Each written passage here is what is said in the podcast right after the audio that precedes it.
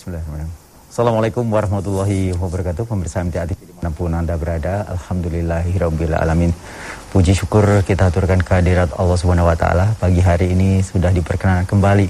Kita bertemu di acara Fajar Hidayah Yang hadir setiap hari Antara pukul 5 hingga 6 pagi. Salawat serta salam semoga tercurah kepada junjungan kita Rasulullah Muhammad Sallallahu Alaihi Wasallam. Beserta keluarga, para sahabat dan para penegak sunnah-sunnahnya.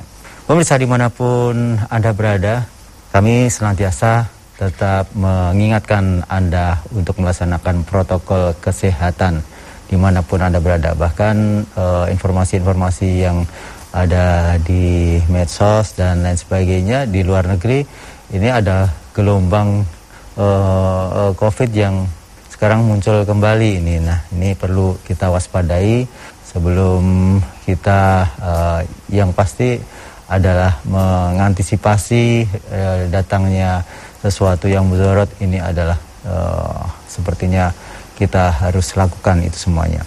Pemirsa, kami juga ucapkan uh, untuk selamat menunaikan ibadah sol uh, mohon maaf puasa Senin Kamis bagi Anda yang saat ini melakukannya.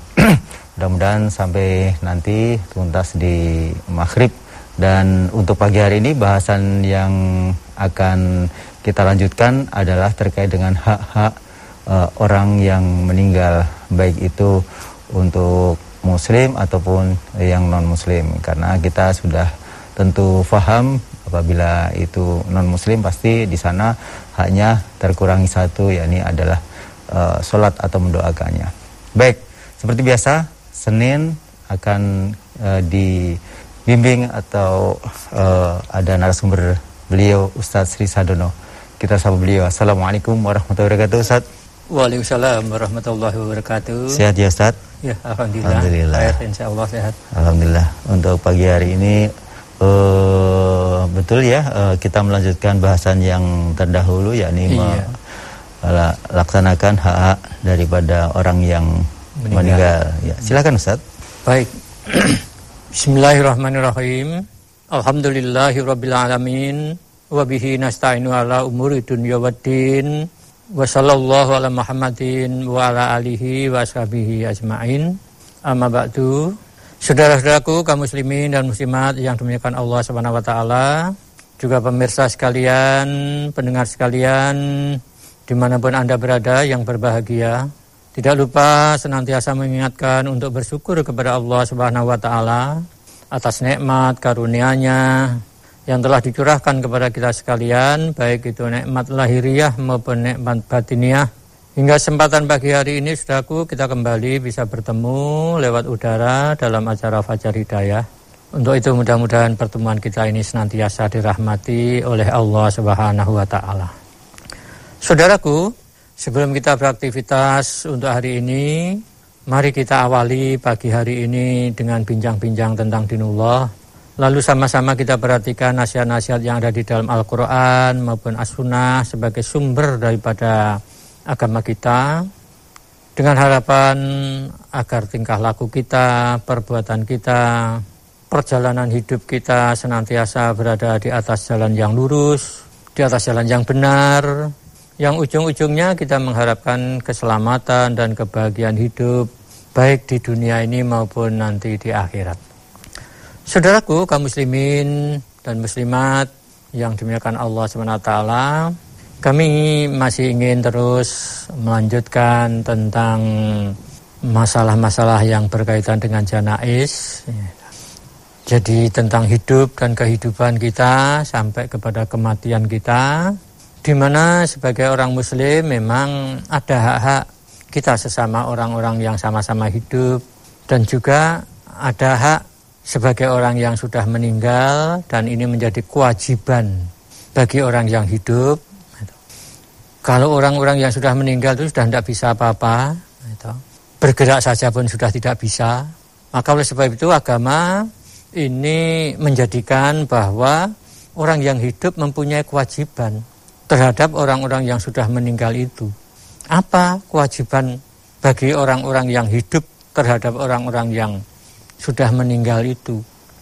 Saudaraku, ada empat hal yang menjadi haknya orang-orang yang sudah meninggal itu. Hak orang yang meninggal itu menjadi kewajiban bagi orang yang hidup sehingga apabila orang-orang yang hidup itu melalaikan kewajibannya ya berdosa.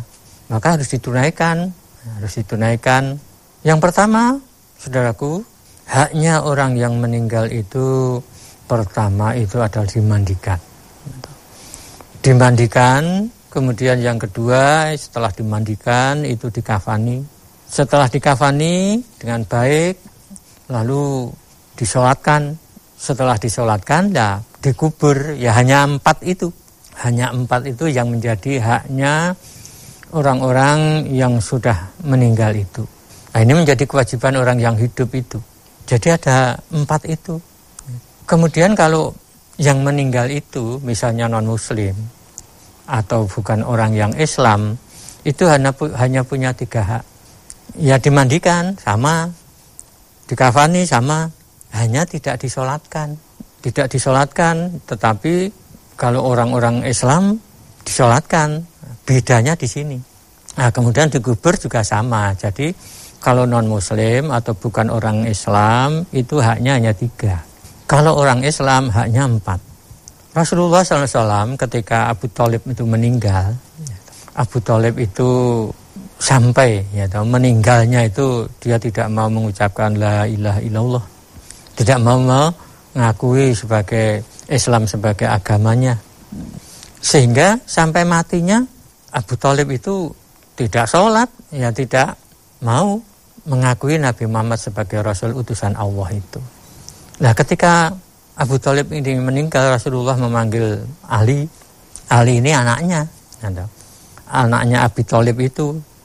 Nah, Ali diperintah oleh Nabi, dikatakan kepada Ali itu, ayahmu yang sudah tua dalam keadaan sesat itu, sekarang meninggal. Artinya sudah meninggal. Maka rapatlah dengan baik dan kuburkanlah dengan baik-baik dan jangan kamu apa-apakan. Dipesan oleh Nabi, Sampai nanti kalau sudah selesai semua, kamu datang kembali kepadaku. Gitu. Kepada Nabi maksudnya. Nah, sehingga orang yang tidak Islam itu tetap dia juga dimandikan. Tetap dia juga dikafani sebagaimana orang-orang Islam juga demikian. Hanya Nabi berpesan kepada Ali bin Abi Thalib itu tadi putranya, walaupun itu ayahnya sendiri, bapaknya sendiri, tapi karena tidak Islam, Nah, sehingga terkurangi haknya satu itu tadi, yaitu tidak disolatkan. Terus dikubur sehingga hanya tiga. Atau, nah inilah saudara-saudaraku, kaum muslimin dan muslimat yang dimuliakan Allah SWT. Sehingga kita sebagai orang muslim apabila saudara kita ada yang meninggal, itu hanya harus kita tunaikan empat hal itu yang harus ditunaikan itu. Lah mengenai saudara-saudaraku kaum muslimin dan muslimat yang dimuliakan Allah Subhanahu wa taala, memandikan mayat atau memandikan mayit itu atau jenazah itu itu juga ada adabnya ya toh. ada adab ada tata caranya ya toh. di dalam hadis yang agak panjang ya toh, ini dikatakan yang diriwayatkan oleh Bukhari itu. Yang mafhumnya saja atau artinya saja dari Ummu Atiyah ia berkata ketika salah seorang putri Nabi Sallallahu Alaihi Wasallam meninggal dunia, beliau keluar lalu bersabda, mandikanlah dia tiga kali, lima kali, atau lebih dari itu jika kamu pandang perlu dengan air dan bidara. Dan yang terakhir campurilah dengan kapur barus atau sedikit kapur barus. Kemudian apabila kalian sudah selesai, beritahukanlah kepada aku Lalu Ummu Atiyah berkata, kemudian setelah kami selesai, maka kami beritahukan kepada beliau Rasulullah Sallallahu Alaihi Wasallam. Lalu beliau memberikan kain kepada kami dan bersabda, pakaikanlah dia dengan ini. Pakaikanlah dia dengan ini itu maksudnya supaya dikafani dengan kain yang telah disediakan oleh Rasulullah Wasallam itu. Nah, ini adabnya, adab di dalam memandikan ya memandikan jenazah ya memandikan jenazah. Karena memang yang pertama pertamanya jenazah itu itu dimandikan ya, maka Rasulullah itu memerintahkan supaya apabila memandikan itu mencari atau dengan hitungan ganjil tiga, lima, atau kalau dipandang perlu ya lebih daripada itu, tetapi ganjil bilangannya. Nah, ganjil itu gimana caranya menghitungnya? Gitu. Caranya itu pertama itu disiram, itu berarti pertama yang nomor satu. Kemudian telah setelah itu ya dibersihkan dengan sabun, kemudian disiram lagi, itu siraman yang kedua. Kalau masih belum, itu nanti disabun lagi, dibersihkan sampai rambut-rambutnya pun juga dikeramasi gitu. kuku-kukunya pun juga dibersihkan dari kotoran-kotoran kuku itu gitu. setelah itu disiram lagi berarti siraman yang ketiga gitu. nah kalau ketiga ini sudah cukup ya sudah bersih sudah cukup kalau belum lima lima kali masih lagi tambah dua kali siraman lagi itu pun kalau masih dipandang belum bersih gitu belum bersih itu supaya ditambah lagi. Dipandang perlu dipandang perlu ditambah lagi dengan hitungan yang ganjil. Gitu. jadi dengan hitungan yang ganjil itu caranya adabnya di dalam memandikan memandikan apa itu jenazah itu. Gitu. kemudian ada lagi gitu, hadis yang juga dari Ummu Atiyah lagi ia berkata ketika Zainab, putri Rasulullah SAW meninggal dunia, Rasulullah SAW bersabda kepada kami, mandikanlah dia dengan hitungan ganjil. Hitungannya ganjil. Siramannya itu tadi. Itu artinya tiga kali atau lima kali. Itu. Dan yang kelima itu campurilah dengan kapur barus atau sedikit kapur kapur barus. Apabila sudah selesai memandikannya, beritahukan kepadaku. Lalu Ummu Atiyah berkata, maka setelah selesai kami memberitahukan kepada Nabi, lalu beliau memberikan kain kepada kami dan bersabda, pakaikanlah dia dengan ini. Nah ini dengan hitungan ganjil. Jadi tidak istilahnya semaunya, nah, tidak, tetapi dikatakan oleh Rasulullah itu supaya disiram dengan hitungan-hitungan ganjil, ya tiga, ya lima, tujuh, atau dipandang perlu ya lebih daripada itu itu kemudian saudara-saudaraku itu di dalam menyiram itu, jenazah itu itu dimulai ya, dimulai dari arah kanan dan arah wudhu itu. jadi bagian-bagian anggota badan yang biasa itu, dibasahi ketika wudhu itu yang diutamakan atau yang dimulai dari situ itu sesuai dengan hadis Rasulullah juga di dalam Bukhari riwayat Bukhari itu dikatakan ya toh An Umi Atiyata radhiyallahu anhu anha qala qala Rasulullah sallallahu alaihi wasallam fi ghasali ba'ata natihi ibda'na bi minha wa mawadi'il wudu'i minha. Ya, dari Ummu Atiyah radhiyallahu anha ia berkata Rasulullah SAW bersabda Ketika kami memandikan putri beliau, mulailah dari anggota-anggota sebelah kanan dan anggota-anggota wudhunya. Nah, jadi yang pertama-tama di dalam menyiram jenazah atau mayat yang dimandikan itu tadi itu dimulai dari kanan.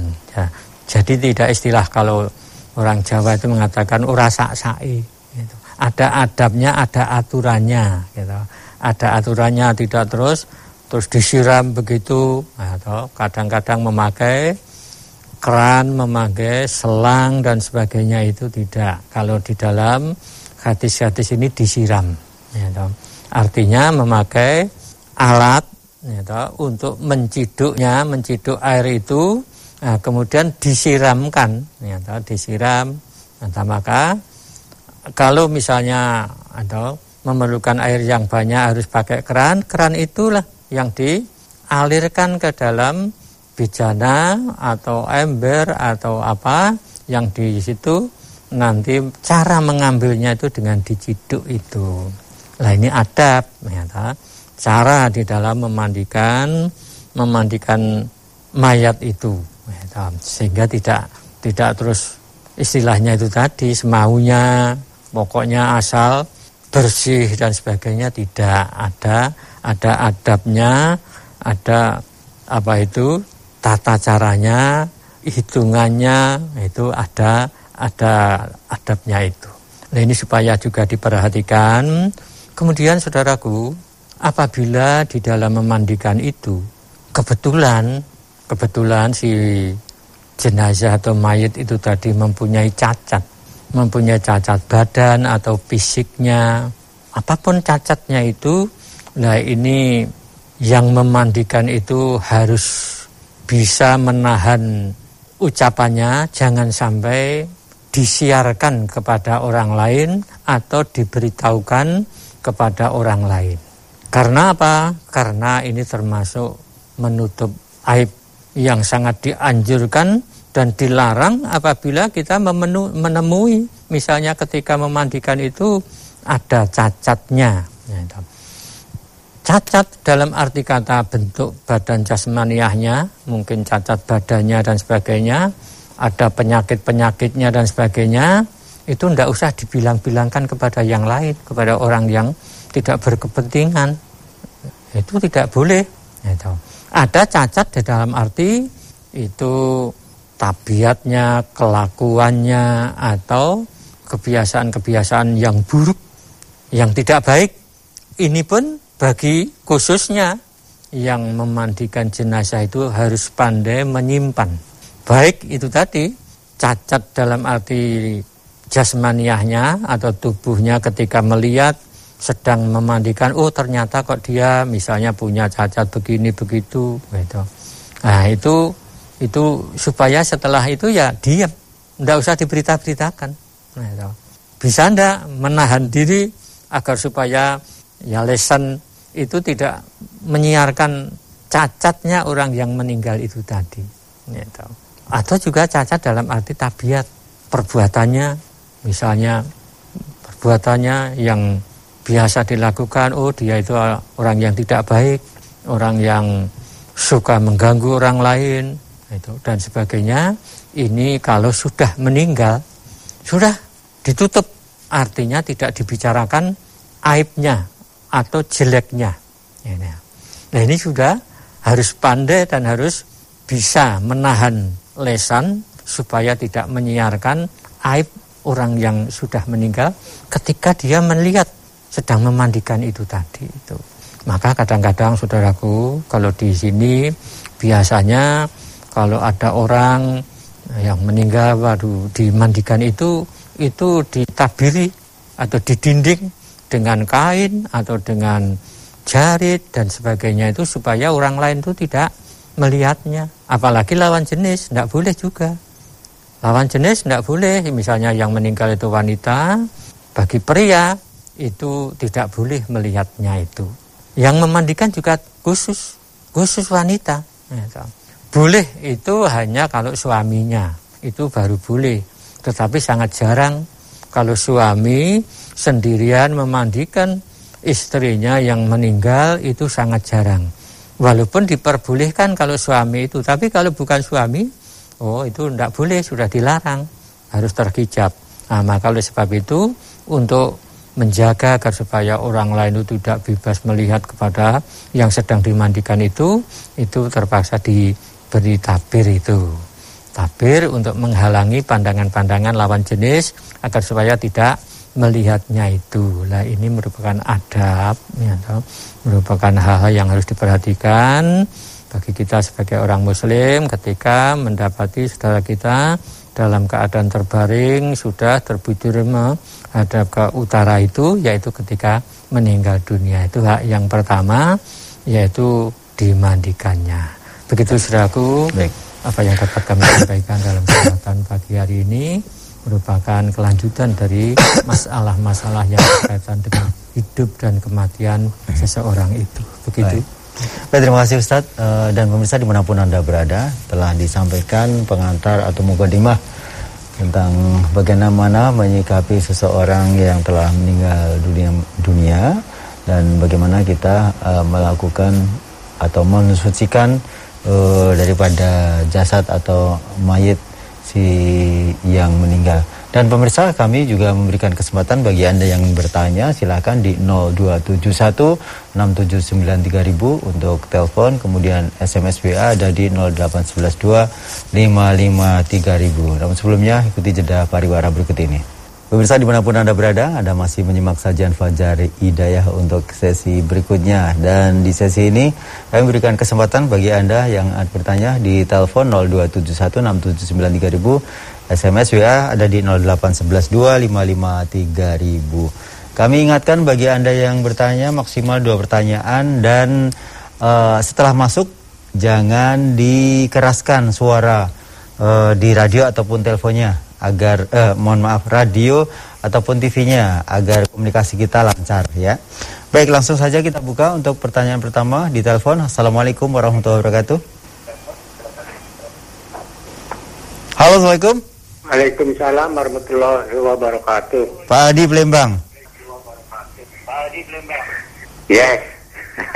ya, silakan. Kok tahu ya? Iya, sudah hafal suaranya. Assalamualaikum Ustaz. Waalaikumsalam warahmatullahi wabarakatuh. Nah gini Pak Ustaz yang mau tanya. Orang yang sudah mati itu kan di alam kubur dihidupkan kembali. Iya. Untuk ditanya ya. dalam kubur itu. Nah yang saya tanyakan kan hid, udah hidup masih masih hidup di kubur kan tapi kenyataannya ketulang kalau digali tinggal tulang itu bagaimana pengertiannya Pak Ustaz? Mohon penjelasannya. Terima kasih. Assalamualaikum warahmatullahi wabarakatuh. Oh, tinggal tulang. Ya. ya. Waalaikumsalam warahmatullahi ya. Iya, memang kalau kita sudah berganti alam di alam kubur atau alam barja itu sudah masuk ke dalam alam yang goib sebetulnya. Yang goib itu memang kita tidak bisa atau memang Allah Subhanahu wa taala itu memang tidak memberikan ilmu kepada kita untuk mengetahui hal-hal yang gaib itu. Hal yang gaib itu hanya kita sebagai orang yang beriman itu supaya mengimaninya. Tidak dituntut untuk mengetahui lebih lanjut hakikat yang gaib itu. Termasuk nanti setelah kita meninggal dunia berada di alam kubur, kemudian dikubur itu sudah tinggal tulang-tulang. Nah, itu di zaman Rasulullah pun juga sudah ada. Orang yang tidak percaya kalau orang yang sudah dikubur tinggal kulang kok tulang kok nanti akan dihidupkan ini. Ada orang Arab Jaliyah itu datang kepada Nabi malah membawa tulang. Ya Rasulullah, ini gimana kan? Orang sudah dikubur menjadi tulang semacam ini kok bisa bangkit kembali nanti gimana? Akal siapa yang mau menerima gitu. Kan ini tidak mungkin akan bisa hidup kembali gitu. Nah, sampai sebegitu karena itu tadi gitu. Tidak percaya dengan hal-hal yang sifatnya yang goib-goib semacam itu. Lah oleh sebab itu ya sebatas kita itu percayanya sebatas yang dikatakan oleh Rasulullah saja. Tidak tidak apa itu dituntut untuk mengetahui hakikat yang selanjutnya itu tidak diketahui. Macam-macam akhirnya interpretasi atau pemahaman orang-orang itu.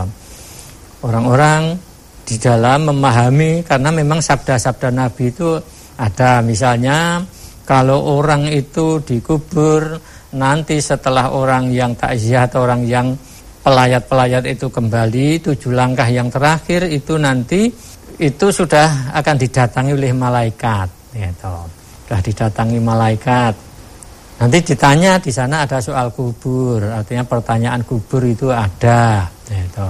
Nah, itu ya gimana kalau anu itu padahal di dalam hadis-hadis Nabi itu ketika ditanya oleh malaikat itu tadi mayat yang baru dikubur tadi sudah ditimbun oleh tanah sampai ke atas itu tadi nanti akan didudukkan. Lah gimana cara duduknya?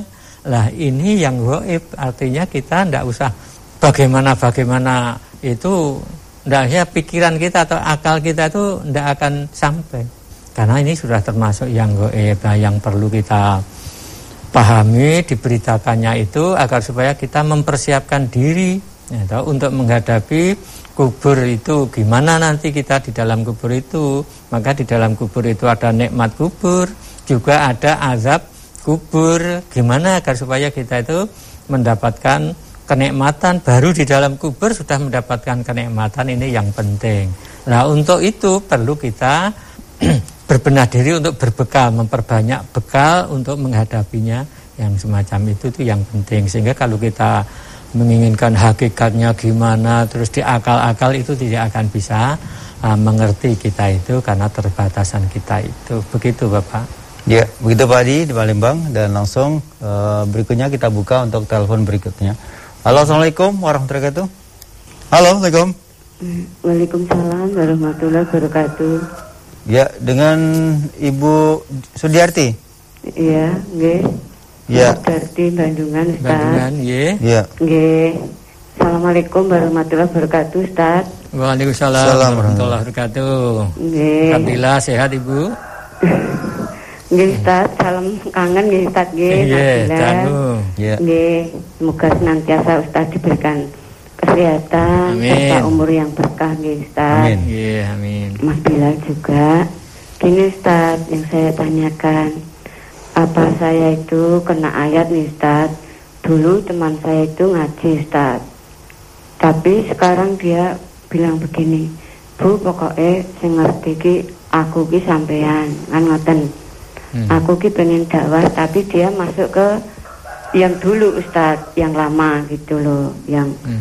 anu ajaran yang lama ngoten lah Iya. niku ya terus saya kan bilang gini wah ini kok kemarin kan ada dosa jariah itu loh Ustaz lah apa itu termasuk itu Ustaz padahal dia tahu tapi sekarang dia memimpin yang itu lagi Hmm. Nggih, ngoten mawon Ustaz, matur nuwun. Assalamualaikum warahmatullahi wabarakatuh. Assalamualaikum. Waalaikumsalam warahmatullahi wabarakatuh.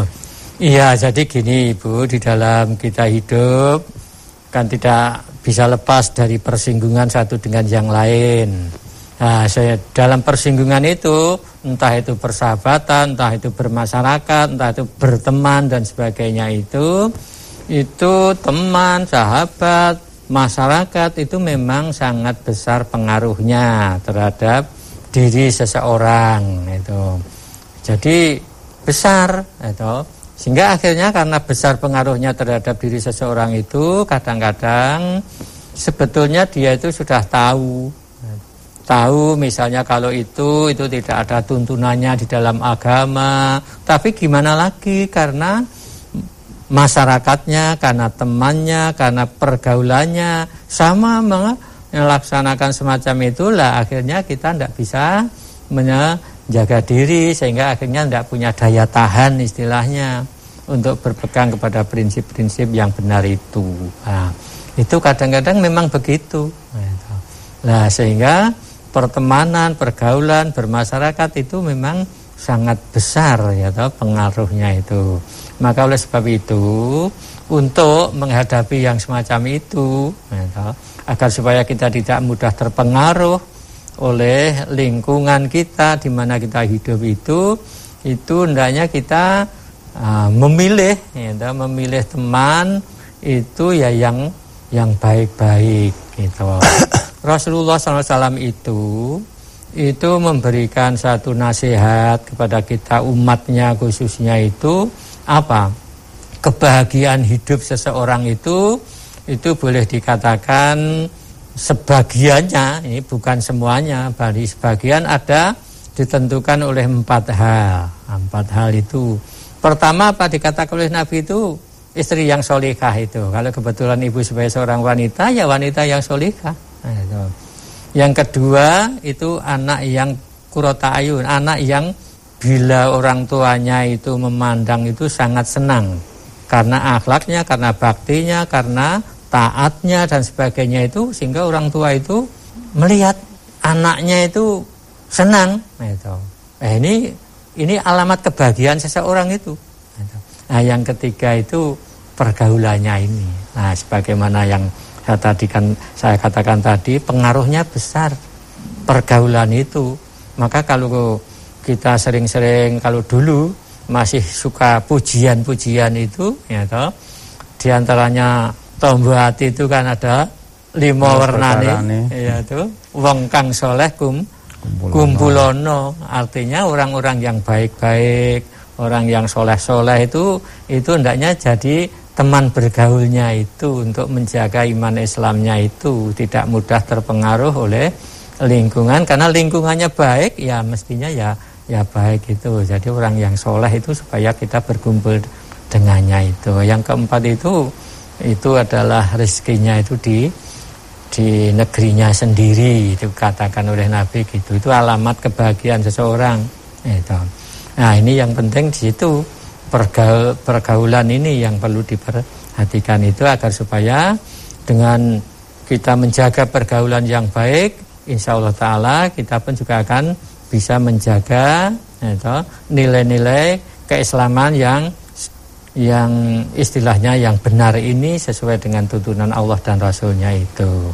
Sehingga tidak mudah terpengaruh oleh lingkungan. Karena lingkungannya sudah lingkungan yang baik-baik beda kalau lingkungannya tidak baik akhirnya ya kembali seperti itu tadi padahal sebetulnya sudah ukurannya sudah tahu dia itu tapi karena kalah dengan lingkungan itu nah, ini yang penting menjaga lingkungan itu ibu itu ya begitu Bu Diarti yang dari Bandungan kemudian uh, ini dari WA Ibu Ati di Kebumen. Hmm. Pertanyaannya bagaimana hukumnya ketika sholat menggunakan mukena transparan? Hmm. Transparan itu ah, maksudnya gimana? Iya. Atau uh, apakah ya, tembus pandang begitu ya? Iya. Iya, jadi mukena yang demikian itu memang supaya kepala itu diberi apa itu rangkapan dirangkepi hmm. gitu istilahnya itu yeah. jadi tidak kelihatan walaupun ya mukenanya itu transparan itu tadi tam, apa tembus pandang misalnya tetapi di dalam itu sudah ada lapisannya Lapisan dilapis gitu kain ya. kainnya atau kain hitam atau apa gitu hmm. ya sehingga kalau demikian ini boleh ya, tapi kalau tidak ya nanti bisa apa pandang auratnya. Ya. Iya, ya. akhirnya kelihatan auratnya yang semacam itu gitu caranya. Sehingga mukena itu ya macam-macam warnanya itu ya.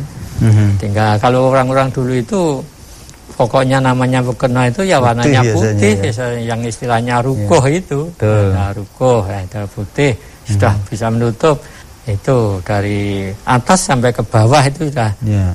Itu kalau sekarang ini macam-macam. Ya. Gitu. Karena terpengaruh apa?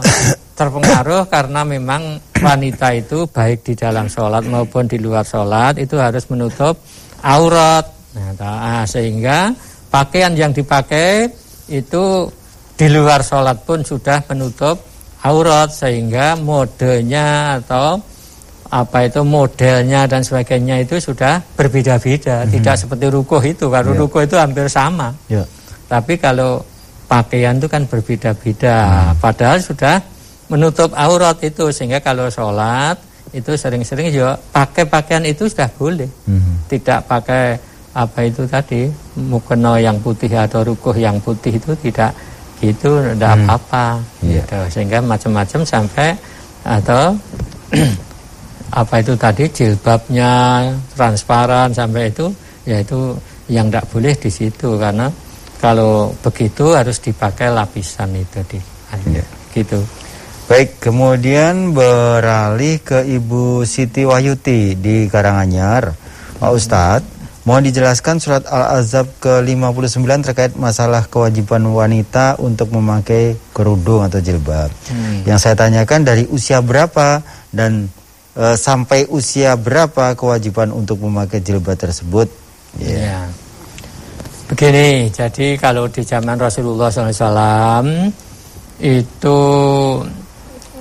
kakaknya, istilah kakaknya Aisyah yang pada waktu itu datang kepada Nabi dengan memakai pakaian yang tipis, itu Nabi menegur, itu menegur wanita itu apabila, sudah balik, apabila sudah besar itu harus menutup auratnya nah, sehingga harus tertutup semuanya kecuali ini dan ini sambil menunjuk muka dan tapak tangan itu gitu. Nah dari sini berarti kalau wanita itu sebetulnya mulai ya akil balik istilahnya itu sudah dikenakan sanksi hukum di dalam beragama dalam hidup itu namanya orang mukalaf. Orang mukalaf adalah orang yang sudah mulai dimintai pertanggungan jawab segala perbuatannya itu. Lah itu mulai akil balik itu. Hanya sekarang ini batasannya atau umurnya. Itu berapa batasannya akil balik itu? Nah, ini relatif gitu. Kalau di zaman dulu itu mengatakan akil balik itu apabila sudah kalau wanita itu sudah haid gitu. Kalau wanita kalau laki-laki itu sudah mimpi gitu mimpi mengeluarkan sperma, mengeluarkan mani itu sudah dikatakan akil balik. Gitu. Tapi sekarang ini boleh dikatakan atau karena teknologi, karena HP, karena itu kadang-kadang anak kecil pun sudah mulai bisa terangsang, gitu. terangsang karena itu tadi keadaan sudah mulai berbeda dengan dulu itu. Gitu. Nah, akhirnya yang namanya mulai akhir balik itu kadang 10 tahun, kadang masih SD itu sudah nah, sudah akhir balik ya sekarang ini.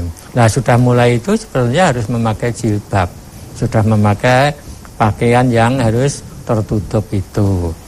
Nah, kemudian batasannya gimana? Kalau memakai jilbab memang di dalam Al-Quran surat An-Nur ayat 60 itu dikatakan kalau orang sudah tua wanita yang sudah tua yang sudah tidak berkeinginan untuk nikah lagi itu nikah lagi sudah tidak ada keinginan itu, itu boleh melepas jilbabnya itu. Itu boleh melepas jilbabnya itu.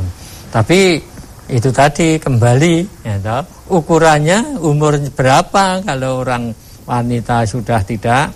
Berkeinginan. Berkeinginan keluarga lagi atau bersuami lagi misalnya kalau sudah janda sudah anu. Ini umur berapa? Ya relatif lagi akhirnya ya, pokoknya kalau yang sudah yang sudah tua misalnya sudah 70 lebih gitu ya sudah boleh sebetulnya itu kalau tidak pakai jilbab atau kudung itu tapi anehnya kalau sekarang ini tidak justru malah yang rajin-rajin memakai kudung itu yang yang sudah tua-tua itu hmm. yang muda-muda sebetulnya yang harus memakai malah banyak yang di tidak memakai sekarang hmm. ini begitu gitu. Nah itu batasan-batasan memakai jilbab itu semacam itu. Nah sehingga berkembang dengan itu kadang-kadang apabila kita sebagai orang laki-laki misalnya atau berjabatan tangan dengan orang yang wanita yang sudah tua itu tadi itu boleh karena apa? Itu sudah tidak ada keinginan untuk kepada yang orang laki-laki itu sudah tidak ada lagi. Nah, buktinya kalau orang kalau sudah tua itu boleh tidak memakai jilbab itu boleh. Artinya sudah terbuka itu orang saja sudah memandang sudah tidak ada keinginan baik laki-laki maupun anu, si wanitanya itu sendiri sudah tidak ada keinginan nafsu birahi itu sudah tidak ada gitu. Nah begitulah maka batasan-batasan memakai jilbab itu semacam itu gitu. Iya. Baik, masih ada waktu kita buka untuk yang ada di telepon. Halo, assalamualaikum warahmatullahi wabarakatuh. Waalaikumsalam. Dengan siapa di mana? Waalaikumsalam warahmatullahi. Dengan siapa di mana? Waalaikumsalam. Bapak Gima di Palembang. Silakan Pak Giman di Palembang. Iya. Ya, ini yang saya mau tanyakan Ustaz. Mm-hmm. Apa arti dan maksudnya Allahumma ini kuntum minat dolimin? Mm-hmm. Dan yang kedua, sholat jamaah itu di masjid paling utama. Tapi mm-hmm. imamnya terlalu cepat. Bagaimana mm-hmm. cara mengingatkannya agar dia tidak tersinggung Ustaz? Mm-hmm. Dah, itu aja. Mm-hmm. Assalamualaikum warahmatullahi wabarakatuh. Waalaikumsalam warahmatullahi wabarakatuh. Itu artinya yang minadolimin itu tadi Janganlah engkau jadikan aku termasuk orang-orang yang dolim. Orang dolim itu orang yang menganiaya diri sendiri itu Apa pun bentuknya Agar supaya tingkah laku kita, perbuatan kita Jangan sampai mengarah kepada dolimi angfusihim Menganiaya diri diri sendiri itu Banyak hal gitu. Jadi banyak hal perbuatan-perbuatan yang bisa menjadikan seseorang itu menganiaya diri sendiri itu itu itu nah maksudnya itu. Nah kemudian kalau jamaah di masjid kebetulan imamnya itu ya terlalu cepat atau gimana tidak sesuai dengan aturan-aturan sebagai seorang imam misalnya. Lah itu caranya gimana mengingatkan itu? Ya dipanggil kita duduk gitu, bersama dua orang. Nah, kemudian masukkanlah masukan-masukan nasihat-nasihat. Karena di antara makmum itu ada yang sudah tua ada yang misalnya ada uzur sehingga kalau terlalu cepat itu ya untuk mengikuti imam yang terlalu cepat tadi ya susah gitu. Misalnya kalau orang sudah tua itu gerakan-gerakannya tidak seperti anak muda yang masih lincah, masih itu tidak seperti itu. Kalau sudah tua itu kadang dari sujud mau berdiri saja ya, terpaksa harus pelan-pelan. Berbeda dengan anak-anak muda itu. Lah ini duduk berdua diberikan masukan-masukan nah, sehingga imam itu jangan hanya mengikuti kemauan diri sendiri tapi hendaknya memperhatikan yang makmum-makmum yang ada di belakangnya itu. Karena di dalam praktis itu dikatakan ya, di dalam berjamaah itu imam juga harus memperhatikan keadaan makmum. Mungkin masih ada yang anak-anak kecil ada orang-orang yang punya keperluan ada orang tua itu supaya diperhatikan. Sehingga bacaannya pun juga hendaknya diperlahan gerakan-gerakannya pun juga diperlahan. Pokoknya istilahnya kesimpulannya itu supaya khusyuk dan tumak ninah itu ada gitu.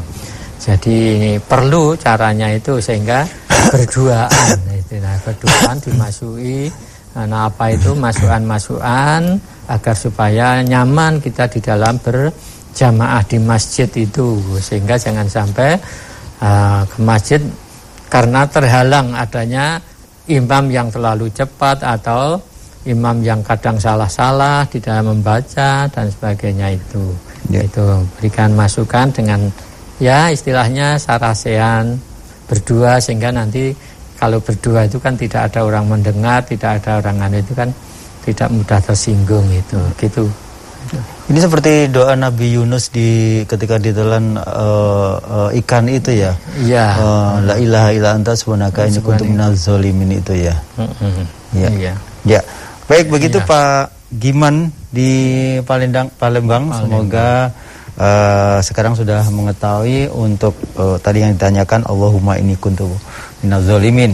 Dan sepertinya kebersamaan kita hanya sampai di sini Ustadz terkait ya. dengan uh, materi yakni uh, bagaimana kita melakukan menunaikan hak-hak daripada uh, seorang mayat begitu.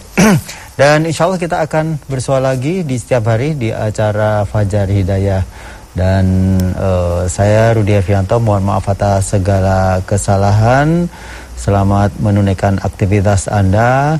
Alhamdulillahirrabbilalamin Subhanakallahumma wa bihamdika asyhadu alla ilaha illa anta astaghfiruka wa atubu ilaik. Assalamualaikum warahmatullahi wabarakatuh.